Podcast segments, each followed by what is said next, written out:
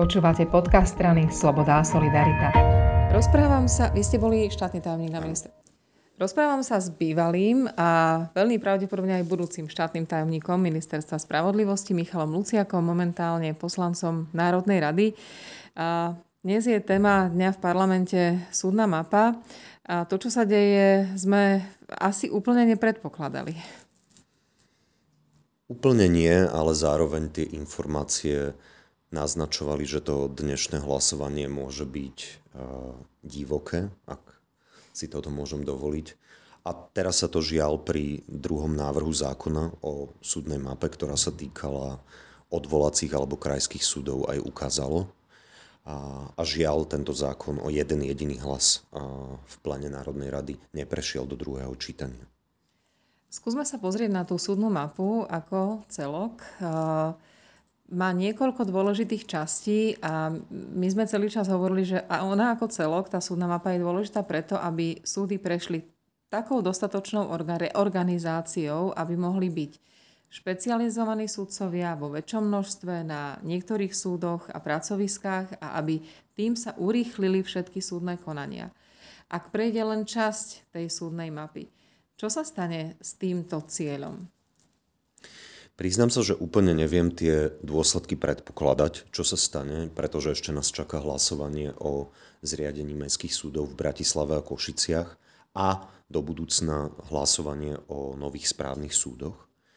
Ale fakt je ten, že ten kľúčový parameter alebo kľúčový dôvod, prečo súdna mapa bola skonštruovaná tak, ako bola, je ten, že nielen na úrovni okresných súdov majú existovať sudcovia, ktorí sa venujú len jednému typu agendy.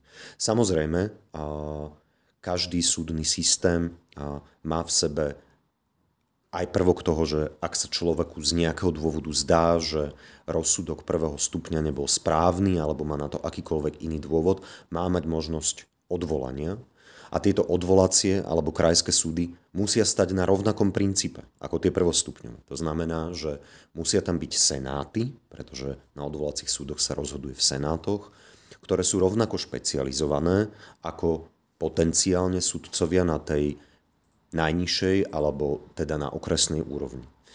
Práve preto, aby dokázali s ešte väčšou kvalitou, snáď rýchlejšie posúdiť, či súd vo veci rozhodol a správne alebo nerozhodol správne.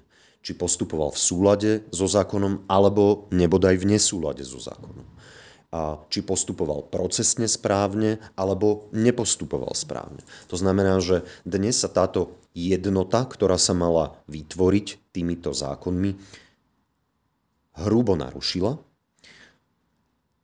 a ja vlastne neviem úplne presne predpokladať, ako aj toto poobedné hlasovanie dopadne, ako sa bude vyvíjať diskusia o správnych súdoch, ale žiaľ prevládla aj dnes v hlasovaní v Národnej rade taká iracionálna predstava o tom, že na úrovni krajských súdov máme dostatok špecializovaných senátov pre jednotlivé agendy, čo žiaľ nie je pravda. Pani ministerka to opakovane niekoľkokrát na rôznych fórach hovorila, povedala, preukazovala číslami a napriek tomu sa niektorí poslanci rozhodli hlasovať inak.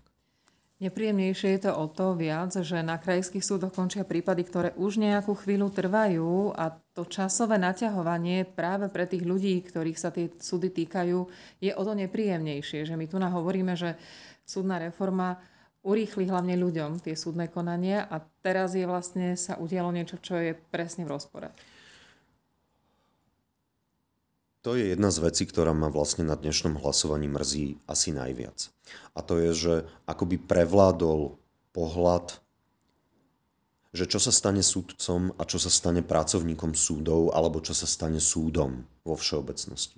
A ako keby ten pohľad človeka, ktorý prichádza na súd s očakávaním, že sa dočka svojho rozsudku včas alebo pomerne rýchlo, že, sa, že ho dostane také, aby bolo pre neho zrozumiteľné, aby bolo jasne podložené právnymi argumentmi, tak toto hľadisko ako by sa z dnešného hlasovania o odvolacích súdoch stratilo. A veľmi ma to mrzí, pretože nikto nevie zaručiť, so 100% istotou, že špecializácia povedie k okamžitému, rýchlemu, skokovému zrýchleniu konaní. Ale existuje veľmi jasný, sudcami, názorom sudcov podopretý názor, že špecializácia má veľký, veľký potenciál preto, aby tie konania boli naozaj rýchlejšie a aby boli zrozumiteľnejšie. Mne sa ale zdá, že tu hovoríme úplne odlišným jazykom. Pani ministerka hovorí to, čo vy, že ide o ľudí, o to, aby sa ľahšie domohli tej spravodlivosti a opozícia a konec koncov aj Boris Kolár dnes hovorili o nových budovách, klimatizáciách, odkazovali na sudcov vykrikujúcich pod e, oknami parlamentu, ako keby čítali úplne inú verziu súdnej mapy. A je to celkom také absurdné. Prečo si myslíte, že to vysvetľovanie ministerky Marie Kolíkovej, ktoré trvalo mesiace a bolo to, že už možno aj na desiatky sa to ráta, určite sa to ráta na desiatky hodín, ktoré strávila s rôznymi politikmi a ostatnými stakeholdermi, prečo to sa nepodarilo vysvetliť, minimálne vyladiť v slovníku a v tých témach? Podľa mňa existujú dva možné, dve možné vysvetlenia. Prvé to, ktoré sa javí ako jednoduchšie, je, že tomu niekto nechcel porozumieť. Mm.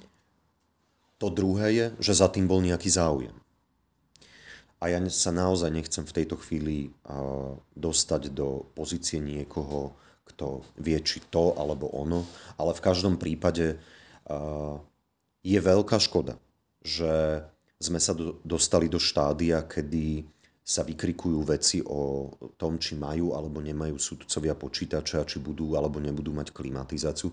Pretože áno, to bola vec, ktorá sa objavila v pláne obnovy, ale v zásade ako druhotný, ako sprievodný jav, ktorým sa malo pomôcť, a teraz toto chcem zdôrazniť, veľmi neutešenej materiálnej situácii, ktorá na našich súdoch panuje.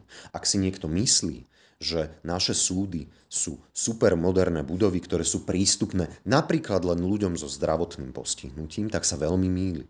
Áno, sú aj také, ktoré sú nové, moderné a opravené, ale väčšina z nich žiaľ je v stave, ktorý by si nevyhnutne zaslúžil a potreboval pomerne razantnú finančnú investíciu do materiálneho zabezpečenia. Do toho, kde tí sudcovia napokon sedia a kedy tam prichádza účastník, ako vyzerá to prostredie, v ktorom sa pohybuje, či sa spolu stretávajú alebo nestretávajú, či majú alebo nemajú naozaj kvalitné počítače. To všetko sú legitimné otázky, ale pre podstatu súdnej mapy sú sprievodné a možno druhotné, aj keď ja ich nechcem znevažovať, ale ten kľúč je proste niekde inde. Ten je v tom, že ľudia mali dostať odpoveď na otázku, prečo veci u nás trvajú dlho a prečo mnohé rozhodnutia sa javia ako nekvalitné.